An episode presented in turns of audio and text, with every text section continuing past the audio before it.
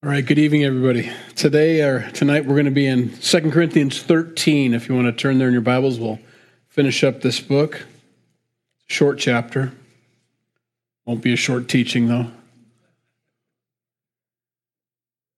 And we'll pray and we'll get started. Lord, we thank you for your word. As Aaron prayed already, we pray that it would change us, that it would be a lamp to our feet, and help us to understand there's just so many aspects of ministry that we can learn from this.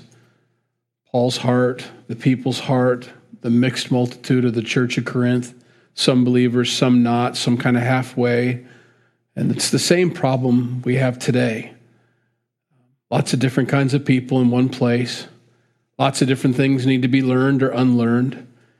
And uh, the only way that happens is if we're submitted to your word. And so that's our prayer tonight that we be submitted to your word, that we be changed, that if you do want to cut to the heart, that we'd be glad that you did, that we would receive it, so that we can be more like you and, and better, um, have more joy. There's just a, a beautiful obe- a beauty. Uh, there's a beauty to to being obedient to you, God, and and that's what we want. And so I pray that you'd help us to understand it all, that your Spirit would be our guide and our teacher. In Jesus' name, Amen. Paul concludes his letter here to the Corinthians. It's, it's, it's pretty stern. And as I was sitting in the back here, I take a back row seat while I'm worshiping and I pray and kind of get a heart for all, all you. Not that I don't have a heart for you already, but I got to, you kind of take the spiritual temperature of the room and I'm watching y'all raise your hands and singing about grace and mercy. And I know what's coming in chapter 13. And, and it's like, oh boy. Because it's not necessarily for you. I mean, I, I want God's word to be applied however He wants to do it in your life. But I don't know that anybody here this, this evening needs such a stern warning as what Paul gives, in the sense that you wouldn't be here on a Wednesday night if you weren't already submitted to Him or wanted to learn. Paul's final chapter here is for those that don't. It's for those that need the, the pressure. He does apply pressure here. Um, before I got done studying, I was in that verse 10, which we'll get to, and it's it's where he says, I, I, I want to come because God's given me authority for edification, but not for destruction. But he has given me authority, and I want to come with that authority. It's going to be, it's going to be authoritarianism, is what it is. And uh, I got to thinking about a guy. Um, I'm not big on this doctrine, Mark Driscoll. Um, he used to be the pastor of Mars Hill Church one of the Mars Hills churches. And then, uh, according to Christianity Today, which is a, is a pretty left leaning Christian magazine, I'm not a fan. Um, but all their articles about him and the moment that he left Mars Hill was the rise and fall of Mark Driscoll. So I, was, I remember Mark, and he just reminded me a lot of myself. which so is concerning to me as you read about the rise and fall of Mark Driscoll. And you're like, well, I didn't hear anything wrong with what he said. Because I remember the point where they got, uh, he had a sermon where he kind of blew up at the crowd, you know, that was there. And that was how it was described. He blew up, you know. And I'm watching this, and all I can see from this man was just such a love and a passion for people and for the victims, the sheep, and then the wolves in the audience, in the crowd, because it is an audience at that kind of size church. When you talk 15, 20,000 people, it is a mixed group. But he had such passion and love that he was telling all the boyfriends that were taking advantage of all their girlfriends, draping their arms on them, you know, and all over them all the time and it really was hammering home the point that you shouldn't be doing anything physical until you're married and and you guys need to man up. And he was really going and the comments afterwards about this sermon that I'm like yeah buddy you know were wow it's just he's fallen so far from where he started. He's so angry now. He's so bitter. He's so I'm like um no. That's exactly what needed to be said. Maybe he didn't intend to come across that way when he first came at them in that morning, but as you're looking at the crowd and you can kind of see and you start to see things happening in the crowd, because from our perspective up here as pastors, you see a lot more stuff than you guys see down there. You just do. And unfortunately, it's an elevated platform, so I can see everything that goes on. I remember, you know, hands and and kissing and and rubbing and touching and all these things. It's like okay you're at church. I mean can we just focus on the lord for 35 minutes or so? You know you can go do whatever you need to do later but for now can we? And i was like i can imagine in a crowd that big 15 to 20,000 people in the in the in the he's seeing stuff and he just i'm done with it you know you come here week after week. You come here month after month. And he goes on and on on all these guys. Either get saved or get out. It was one of those moments.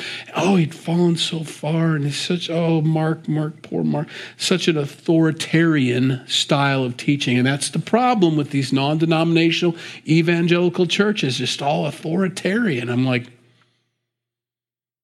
I don't know. I don't have a problem with it. I, fact, that's exactly what I read here in chapter 13 of Second Corinthians. It isn't authoritarian. I think that's a word we just attach to it. No, it's a man called by God and says what God tells him to say.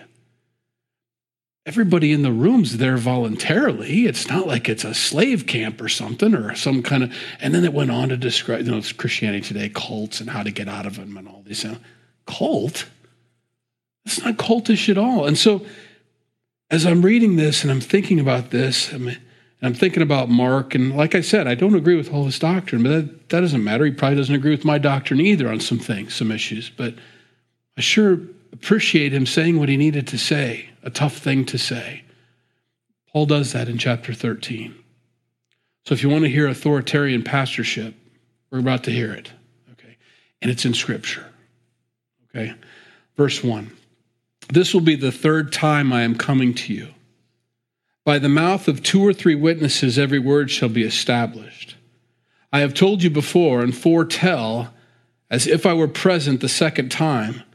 And now being absent, I write to those who have sinned before and to all the rest that if I come again, I will not spare.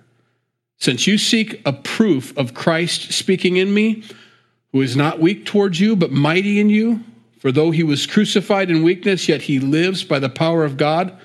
For we also are weak in him, but we shall live with him by the power of God toward you. I will not spare, he says, if I show up and I see unrepentance from the things that I've written to you. I'm writing to you ahead of time for you to digest, to absorb, to repent, to change, to get right. Here's what Paul sees. See, the church from their perspective and from at Mark Driscoll's church's perspective, the crowd is a mixed group. So it depends on who you ask.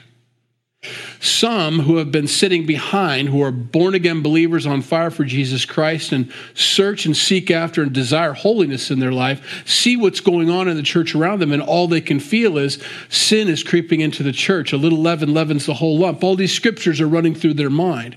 So if you were to ask them how they thought the sermon went, they would be like, it was amazing.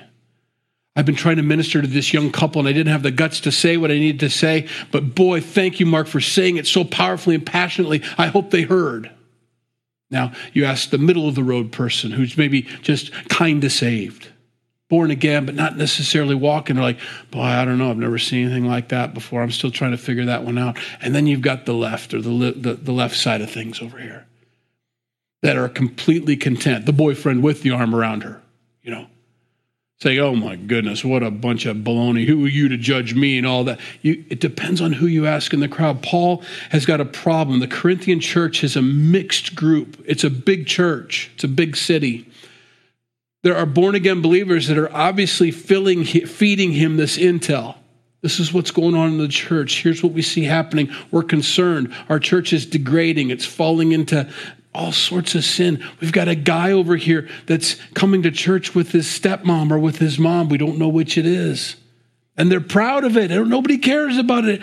He's getting that intel from somebody in the crowd. That's a that's a passionate lover of Jesus Christ. So Paul says, Well, I don't want to see that because he loves all of them. He wants them all to be perfected, growing in the Lord, walking tight with him, you know, with Jesus. So he's got to write these letters. I hear some things. It's not good. You know, I am coming. I'm telling you, I, by the mouth of two or three witnesses, every word shall be established. I've told you three different times the same thing. Nobody's going to be without an excuse when I come. That's pretty authoritarian. You know, what do you mean? You're not going to spare? Now, Paul doesn't have any uh, skin in the game when it comes to the Corinthian church. And what I mean by that is he's not going to be out anything if they reject him. He's okay with that. He's not going to be out a salary. He's not going to be out a location. He's not going to be out the stuff. He's going to be out some hearts, and that's what Paul cares about the most. And so, because he doesn't have that kind of um, materialistic skin in the game, he can say what he needs to say. He can say the truth. I think that was the beauty of Jesus. I don't have a place to lay my head. I don't even know where the next meal is coming from. We walk by faith around here. If you're going to follow me, it's going to be interesting. Paul says, by the two, by the by the mouth of two or three witnesses, every word shall be established. You are going to be held accountable to what you know, to what you've heard. I've told you three times. If you're looking for proof that Christ is speaking in me, I'm going to bring proof. I'm going to bring proof. My words are weighty. But because you've only met me once or have been in my presence once, you saw me as soft. See, when Paul came to the church the first time, he preached nothing but Jesus Christ and Him crucified. Everybody was starting off with nothing, zero. They were on, you know, they're on the ground floor. And they all got saved while he's there, and the church was planted. And that is a sweet, beautiful time for a church when everybody's just kind of born again and brand new believers and dewy eyed, you know. Well, now they've grown up. They've grown past Paul We've read that in the scriptures. They found other teachers. They're being, they're being, you know, Paul was a good start and all, but oh, this is, and Paul's like, mm If they're preaching and teaching anything other than what I've already taught you, it's beyond what's written. It's beyond what Christ has told you to, to receive. And so he comes in because you remember me as that soft evangelist who just had a heart for your salvation and wanted you to get away from your sin and you were delivered and you were so madly in love with Jesus Christ. It was wonderful. And now I'm writing these weighty letters to you because you're not maturing and because you're rejecting the original gospel. Now you're adding to it different things that are inappropriate for incompatible with the gospel. I will come to you with strength. I'll come to you face to face and you won't remember. I won't even look like the same guy because now I'm coming as a corrective father. In Mark chapter 16, verses 16 through 18, he who believes and is baptized will be saved, but he who does not believe will be condemned. And these signs will follow those who believe. In my name they will cast out demons, they will speak with new tongues, they will take up serpents. If they drink anything deadly, it will by no means hurt them, and they will lay hands on the sick and they will recover. From the beginning, Jesus has said, when the word of God is taught, it will be followed by, or signs and wonders will accompany it for the sake of the gospel to give um, authority to what was spoken. So you can tell what's of God and what isn't of God. If there's supernatural power associated with the words that were spoken, we can believe the words, is the idea supernatural powers and events taking place by themselves without the Word of God, that can come from either source. And we'll learn that here in a minute, or we'll read some scriptures that cover that. That isn't the evidence of God. Signs and wonders isn't the evidence of God. The truth, love, grace, mercy, and the gospel associated with the signs and wonders, that is from God. Otherwise, it's not. Paul says, I, sh- I will show you the power of God. Signs and wonders were amazing when Paul first came to the Corinthian church. They saw that, so they received the word when he first came. He says, I'm coming back with that. I'm all for signs and wonders. The Bible speaks of it often. I'm excited about signs and wonders. I love healings. I love these things. I, I, I love it. I, I, I, love tongues. I love the interpretation of tongues, miracles, healings, um, prophecies a word of knowledge, a word of wisdom. I love all those gifts of the Spirit that God gives us. I think they're very beautiful and wonderful, meant to be presents that are opened, you know. from God to us. But what I love more than that is the fruit of the Spirit, the changed heart. That's a miracle for me. And I and I and I'm not saying that because it's I'm not saying that because it's easier.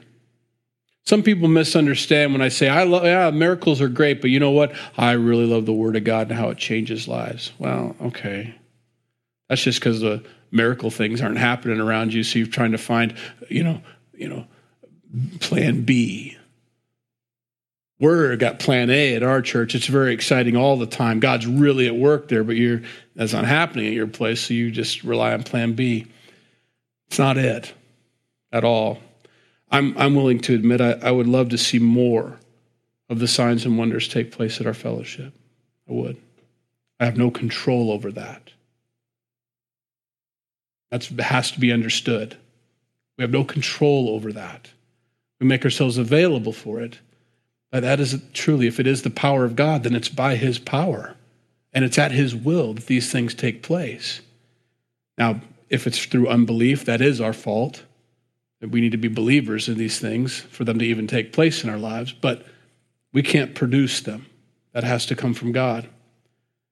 When I see a person who was a creep supernaturally not be a creep anymore, that's an absolute miracle. Do you I think we all intuitively know as people how hard it is for someone to change their spots, right? There are maybe seasons where they can maybe stop or pretend or be a little bit better. But when you see someone, and I call it being born again because that's the best thing, they are absolutely a new creation. They're not the same person they used to be. They were a creep. They were someone no one wanted to be around. They were wicked. They were evil. They thought things. They did things. They spoke things. They're not doing that anymore. It's the weirdest thing to see who that person was and who this new person is. I don't even recognize you. See, to me, that's an absolute miracle, and that's what I want. I want to see that in our fellowship more than any tongue. Not that we have to choose, don't get me wrong. We don't have to choose between the two, both are wonderful.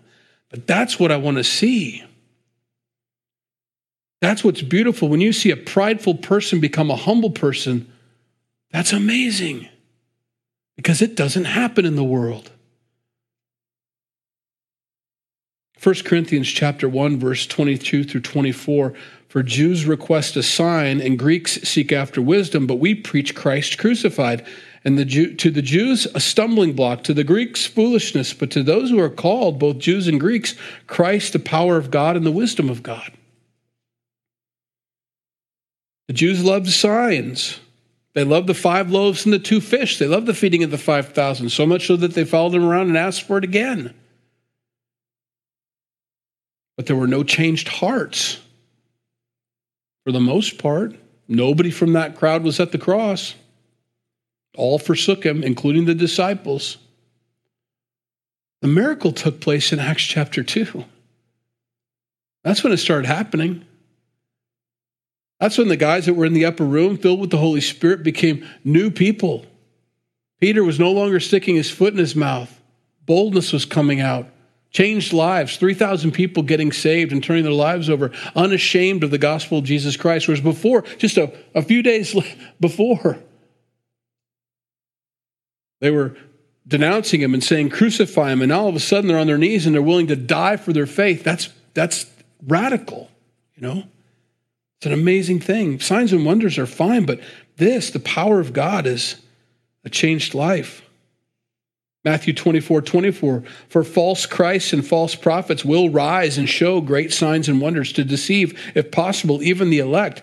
As much as I love the signs and the wonders, they can be counterfeited. Satan doesn't care if he heals somebody over here and you not follow Christ. That's great. I'll heal anybody you want, Satan says, provided you don't follow Jesus Christ. That's the concern. Signs and wonders aren't it. But if the word of God accompanies these signs and words or vice versa, now you got a whole package. Now you got a meal, you got a sandwich, you know, that you can eat. Second Thessalonians 2, 8 through 10. In the last days. And then the lawless one will be revealed, whom the Lord will consume with the breath of his mouth and destroy with the brightness of his coming. The coming of the lawless one is according to the working of Satan, with all power, signs, and lying wonders. Lying wonders. And with all unrighteousness, deception among those who perish because they did not receive the love of the truth, that they might be saved. They missed the gospel for the sake of the signs and wonders. God, Satan is happy to give us tricks and entertainment, provided we miss the gospel of Jesus Christ. Program after program, distraction after distraction. That's his, that is his um, strategy for the end times. And we need to be aware of that. All these things are taking place, but they weren't saved. What good is it? The whole reason Jesus came was to make us different people.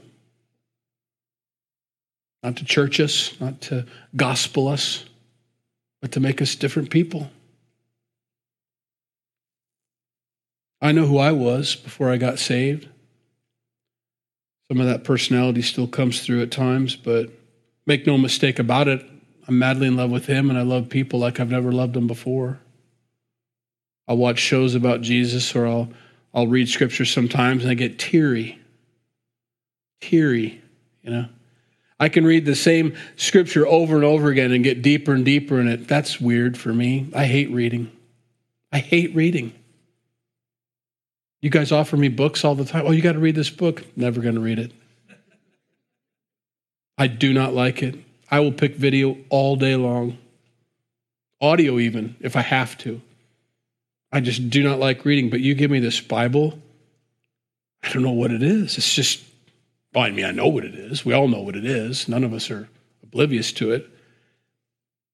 That's how I know I'm a changed person. I mean, who writes notes and margins and spends time studying and trying to figure out the deepest parts and where's the gold nugget in this text? Who does that? You know, except a crazy man or someone who's a new creature, a new creation.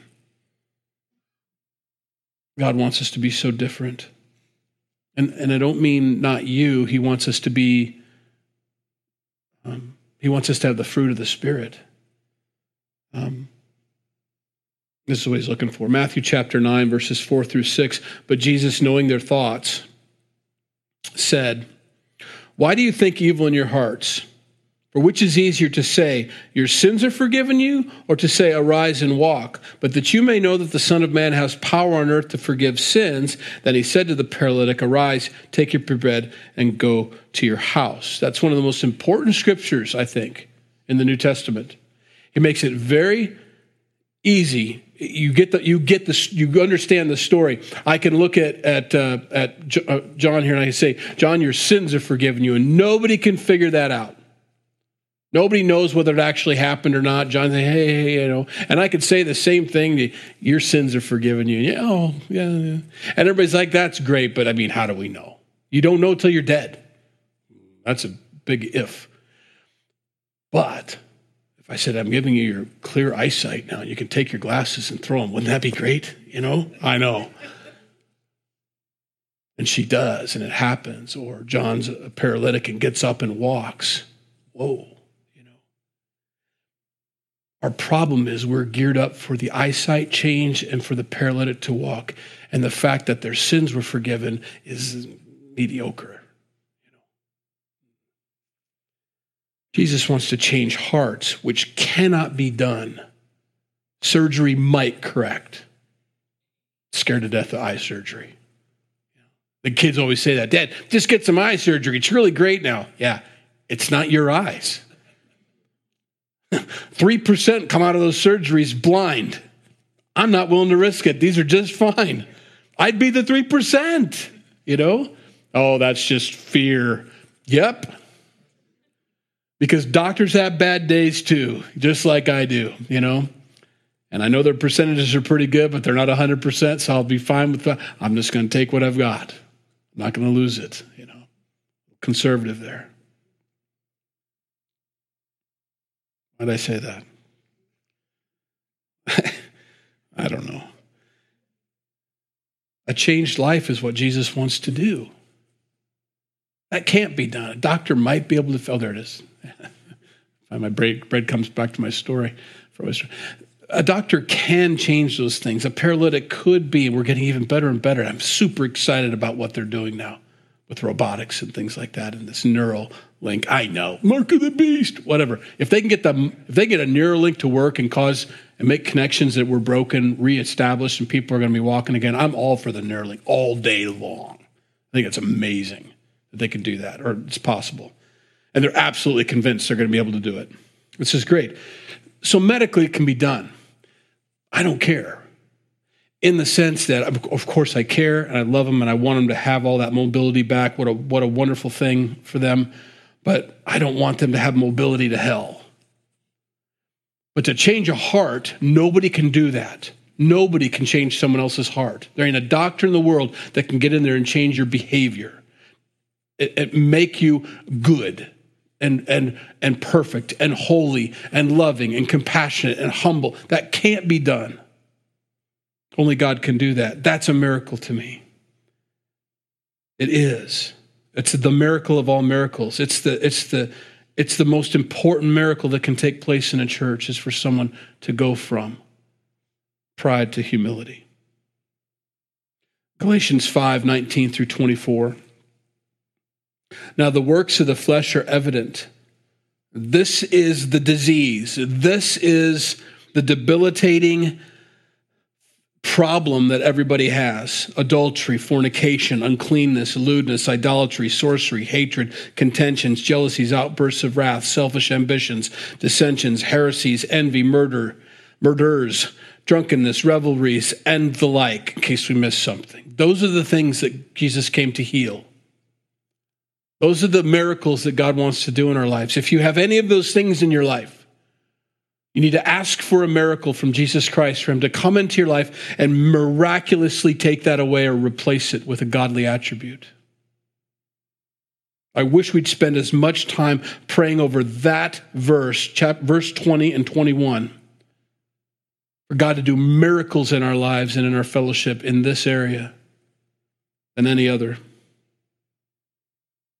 But, verse 22, the fruit of the Spirit someone who's born again, someone who's a new creation in Christ, starts producing the opposite of any of those things love, joy, peace, long suffering, kindness, goodness, faithfulness, gentleness, self control. Against such there is no law. And those who are Christ have crucified the flesh with its passions and desires. He's not saying that, oh, they just really try each day. No, they have a they're a new creation, they are filled with the Spirit, and this is coming out of them. They didn't used to be loving. They were not joyful people. They didn't have peace. They were not long suffering, very impatient. They were not kind at all. In fact, they were mean. They were not like God. That's goodness, godliness. They weren't faithful, couldn't trust them as far as you could throw them. They weren't gentle, they were so harsh. They had no self control. But now, self control.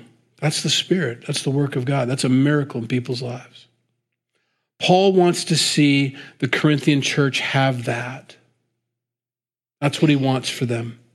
That's why he writes what he writes. He wants them to have this completed life, which we'll get to at the end of the teaching tonight. The completed life in Christ.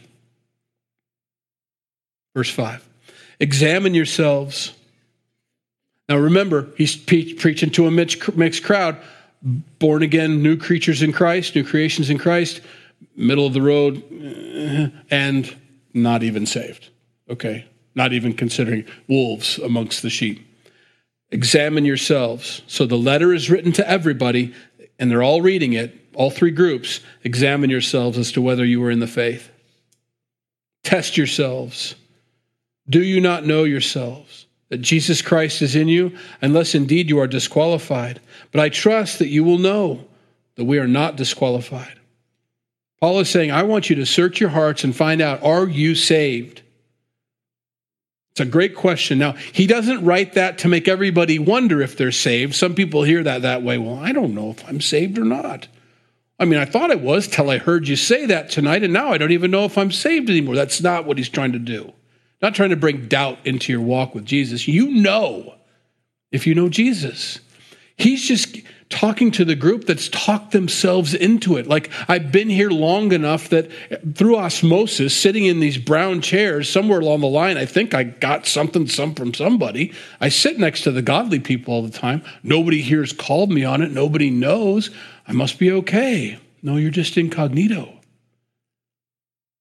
You're disguised. Everybody can learn the language. We can learn Christianese. We can carry Bibles. There's a lot of things we can do to dupe those around us, but don't dupe yourself, is all Paul's saying. It's just such a waste of time for you. Paul says, examine yourselves, which means we can. We can ask ourselves, how are we? I can take my spiritual temperature. Does my behavior, when no one's watching, looking, or knowing, match up with Jesus Christ? And you'll know. Now, some in the crowd, well, I don't know, half the time anyway. You know, well, join the crowd. Okay, I'm with you on that. There are sometimes my thoughts get away from me. I don't pull every thought captive. That's not saying I'm not saved. It just means I'm just not having a great day with the Lord. But I recognize it and I feel bad. There's a guilt, there's a shame, there's a conviction that comes upon me, whatever you want to call it. And I rectify it with my Lord privately. I talk to him about it. That's a person who is a born again believer. Okay? They're struggling with the the war that goes on within them between the flesh and the spirit. That's normal. That's all normal. The problem is if you're one of those people that just can't wait to get outside so you can do and be and act like you want to, get away from all those that are your accountability partners so that you can go be what you want to be, you're probably not saved. If you're one person over there and you're a different person with the person that's keeping you accountable, you're probably not saved. And that's a question you need to ask yourself. Paul's asking the crowd in the Corinth that is mixed with believers and unbelievers, examine yourselves as to whether you are in the faith. Now, he isn't saying he knows who's not saved because later on he says, finally, brethren, all y'all, he says, are brethren as far as I'm concerned, because you says you you say you are. It's not my job to be a sin sniffer to figure out who's a wolf. I can tell by behavior sometimes, but Paul says, I'm going to call you all brethren. But right here, he says, I don't know that you all are. And that's something that each person owes themselves, is to check themselves. Where am I with the Lord? Now, for the most part, if you're concerned about your salvation, you're probably saved. Awkward as that is and weird as that is. But if you're like, I don't know, I sure hope I am, I love Jesus so much, eh, well, you're saved. You wouldn't say that. You wouldn't have those thoughts. What you'd be feeling right now is a temperature rise inside of you, like, oh, I feel like a spotlight's on me. I feel like the heat is on. I just, oh, I hope I'm not sweating so everybody around me can see this. You need to examine yourself. He says, You know yourself. Are you disqualified? Now, James chapter 2 verses 18 through 24 explains the difference between alive faith and dead faith. I didn't even know there were two kind of faiths. There are.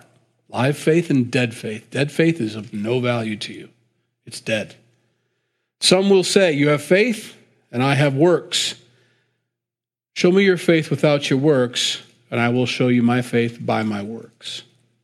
You believe that there is one God? You do well. Even the demons believe. So far, you're equal to Satan. I believe Jesus is the Christ who died on the cross for the sins of the world. So does Satan. The difference is, has it changed you? James is saying that knowledge in a born again believer changes behavior. Their character is different. The person's a different person. That's the difference. Paul's saying, as you examine yourselves, know these things about yourself.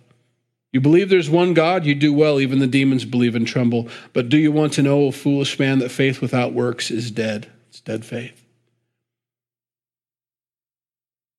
If it's not an action in your life, if there isn't, if there isn't measurable differences in your life from when you were before you came to Christ or before you accepted Christ, if there's no change in you, you need to examine yourself. There should be. There should be differences, there should be growth. Was not Abraham our father justified by works when he offered Isaac his son on the altar? Do you see that faith was working together with his works? And by works, faith was made perfect? And the scripture was fulfilled, which says, Abraham believed God, and it was accounted to him for righteousness. Abraham believed God. That term there was when God told him he was going to have a son. Abraham believed God, and it was accounted to him as for righteousness and all the promises associated with the future of Abraham's dynasty, his heritage, his lineage was associated with Isaac. And he believed God about all those promises and prophecies that all these things are going to happen through Isaac. The proof was when God says, I want you to sacrifice now Isaac on the altar. Now that would cause some heads to spin, right? I did believe you, but now you want to do this which seems to be contrary to what you promised me. Nevertheless, God, you know my faith in you is stronger than my understanding. And he raised his knife and was going to do it. God says, Ho, ho, ho, now I know. Now I know. See, my faith in Jesus Christ should change me, should be different. James says you should be a different person. In fact, um, I think it was John the Baptist that says you need to bear fruits worthy of repentance. If you're repentant, there ought to be fruits worthy of repentance that look like you've repented. You should look like you're different, you know, to everybody. You see then a man is justified by works and not by faith only. 1 John chapter 4 7. Beloved, let us love one another, for love is of God, and everyone who loves is born of God and knows God. Pretty good statement. Pretty good verse to memorize right there. How do I know I love God? Because you love everybody and you love God too. That's how you know. John 13, 35, Jesus says, By this all will know that you are my disciples if you have love for one another. Unmistakable sign of a Christian is love for people. You love them. Paul loves the Corinthian church. If he didn't love them, he would not waste his time writing these letters or even threatening to come visit them with some harsh words.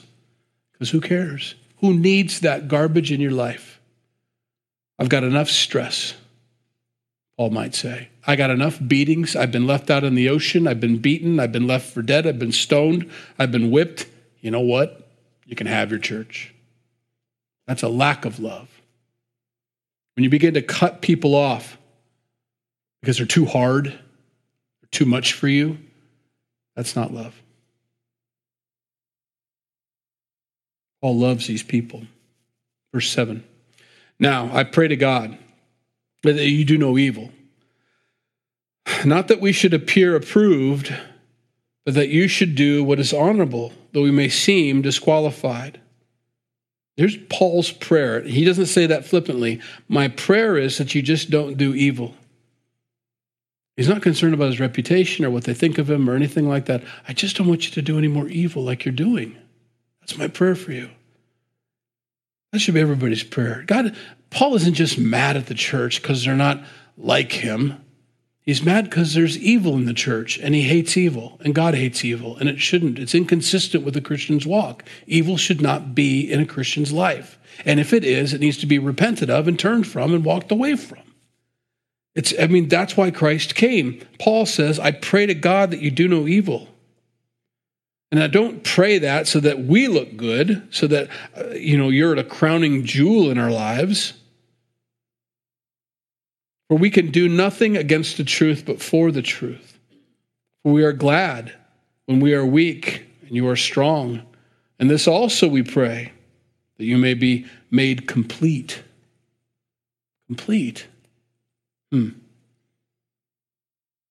In Colossians chapter 2, verses 9 through 11, for in him, in Jesus, dwells all the fullness of the Godhead bodily, and you are complete in him who is the head of all principality and power. So technically, when we come to Christ, we're complete, right? Unless we're thinking of two different things here, and we are. Because some will pull that out. I had marriage counseling. Oh, one of the hardest times in, I think, Jenny and I's counseling seasons. Long years ago, years ago, right when we started, young college couple wanted to get married. That's great. Wonderful. Both loved the Lord, on fire. Her a little more than him. It's kind of typical sometimes, unfortunately, because he was just trying to catch up. You know, that's fine. Not exactly unevenly yoked at all. And we were into counseling and going through our books that we always go through, which always brings out interesting things in people.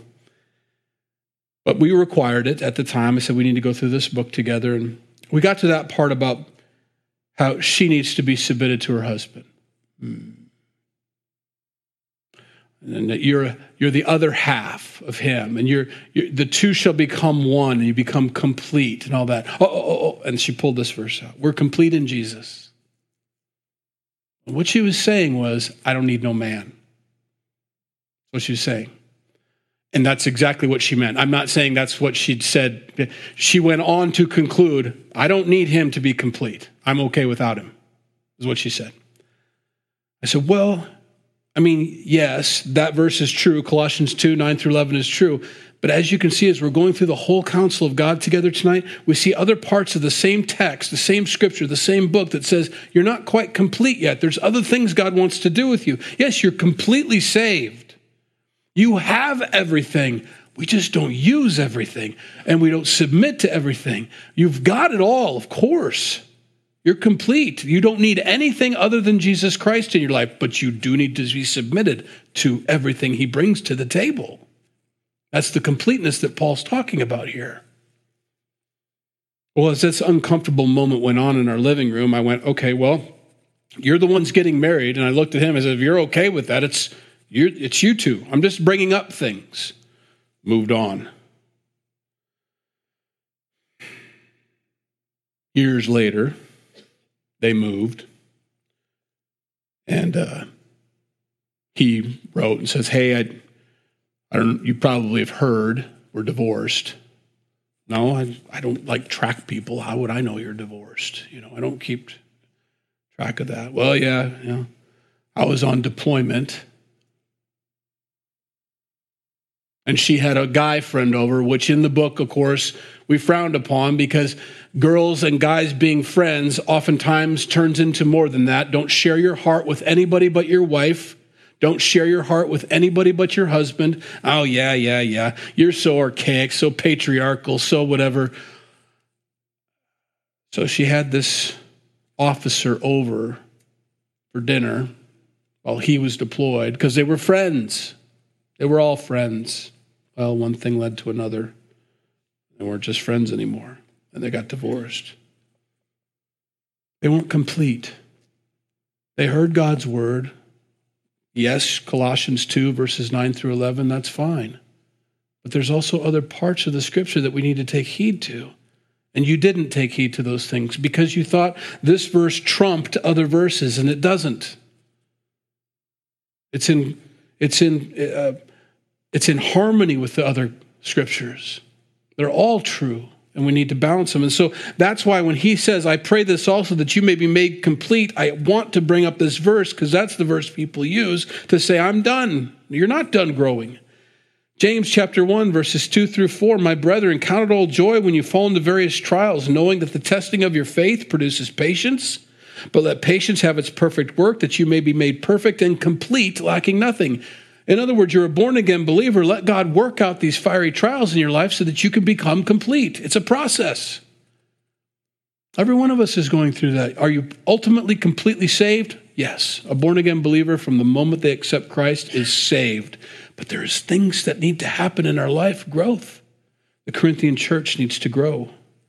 Philippians chapter 1 verse 6, Paul, different person, not James, being confident of this very thing that he who has begun a good work in you will complete it until the day of Jesus Christ. In other words, you're not complete complete, like what we're talking about here, growth wise, conformed into his image until you die, until Jesus comes back. That's when you're complete. That's when the process is over. But the Paul says, I just want you to be complete. I pray for that. And I pray for that for you too. And I hope you pray for that for me as well. That God would complete us, or at least have us be willing to be completed, you know, and be in the process. Verse 10. Therefore, I write these things being absent, lest being present I should use sharpness according to the authority which the Lord has given me for edification and not for destruction. I don't want to come and destroy you with my sharpness and authority. Talk about authoritarian, right?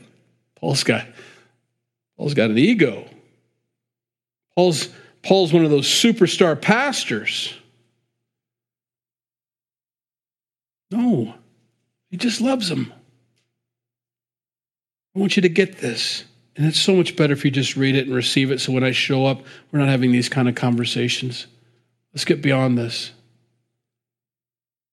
I'm looking forward to that. And here's how he finishes. Verse 11 Finally, brethren, he falls back on that. I consider you all brothers because you say you are.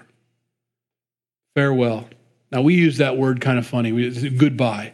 No, farewell means I hope that you fare well in life. I hope you fare well. I don't wish any harm to you. I don't wish you to die or to be destroyed or to be removed. I pray that you fare well in your walk with Jesus. I hope you become complete. Paul's praying that for them. I want you to become complete. Be of good comfort. Good is always, you can replace it with godly or God. No one is good but God, Jesus said to them, right? Oh, good teacher. No one is good but God, he said. Okay. Be of godly comfort. I want comfort to comfort. If you're in sin, I do not want you to be comfortable. I want you to be extremely uncomfortable in sin. Church should be a place where sin is very uncomfortable to sit. Oh, we're supposed to be seeker friendly. Of course, I want everybody to come in, but I want everybody to come in well, to get better. It's a hospital. It doesn't do any good to ignore the problem or to say that it doesn't exist. It's very real in your life. It needs to go. Sin needs to be very uncomfortable, but godly comfort all day long. Be of one mind. The mind of Christ is what he's saying. Not, not agree, not vote, not compromise. I want you to be of one mind, and the only mind he wants them to have is the mind of Christ. I want you to live in peace, to not argue all the time, to be at peace with one another, consider others higher than yourself. All the things that he's packed into these two letters to them will bring peace if they all submit to it.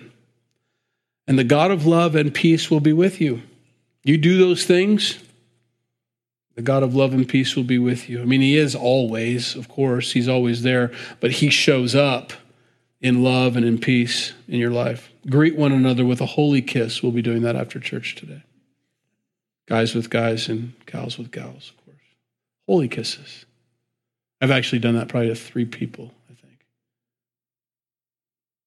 guys. Just that moment. I kissed him on the forehead or something like that, not like on the lips. These guys kissed on the lips back then. It was kind of iffy, but I couldn't I couldn't do that, I don't think. I told you about my cousin, right? You're going to hear it again. His nickname was Bean because he was tall, you know, and skinny. Bean, born again believer, but lived and ministered in Israel. That's he was a missionary in Israel with his wife. And Bean would come to my house. I'd somehow, you know, they were back for some reason. They'd come right up to my dad, and he'd kiss my dad right on the lips. Greet him, shalom, and he'd kiss him right on the lips. My dad would be like, mm, "Bean, it's good to see you again." You know. I don't know how many times that happened. Probably only happened once. I remember it though. We were on Harvest Road. Interesting time. Greet one another with a holy kiss.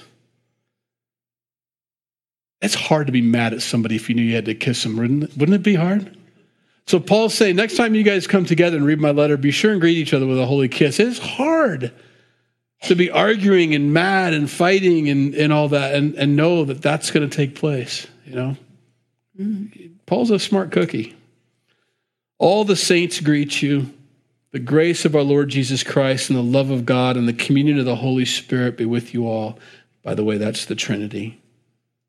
The Lord Jesus Christ, the love of God, and the communion of the Holy Spirit. Three different, but all one. Be with you all. Amen. Let's pray. Lord, we do love you. We want to be completed. We want to be in the process. We want to be changed. We want to have faith that works. We want to bear fruits worthy of repentance. I think every one of us wants that and prays that tonight.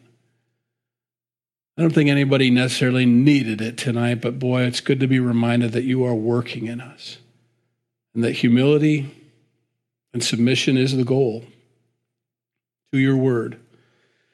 So we received Paul's harsh chapter, even though it was for the Corinthians. I'll receive it. And I pray that I would be different and changed and closer and more like you. That I would have all those attributes he read at the end. I pray that we would fare well. Pray you bless these folks. Bless them for taking the time tonight to sit at your feet, to receive from you, to be submitted to you, and to let you speak to their hearts. And I pray there'd be wonderful, wonderful fruit from this night. In Jesus' name, amen. If you need prayer before you go, please come up. I'd Be glad to pray with you.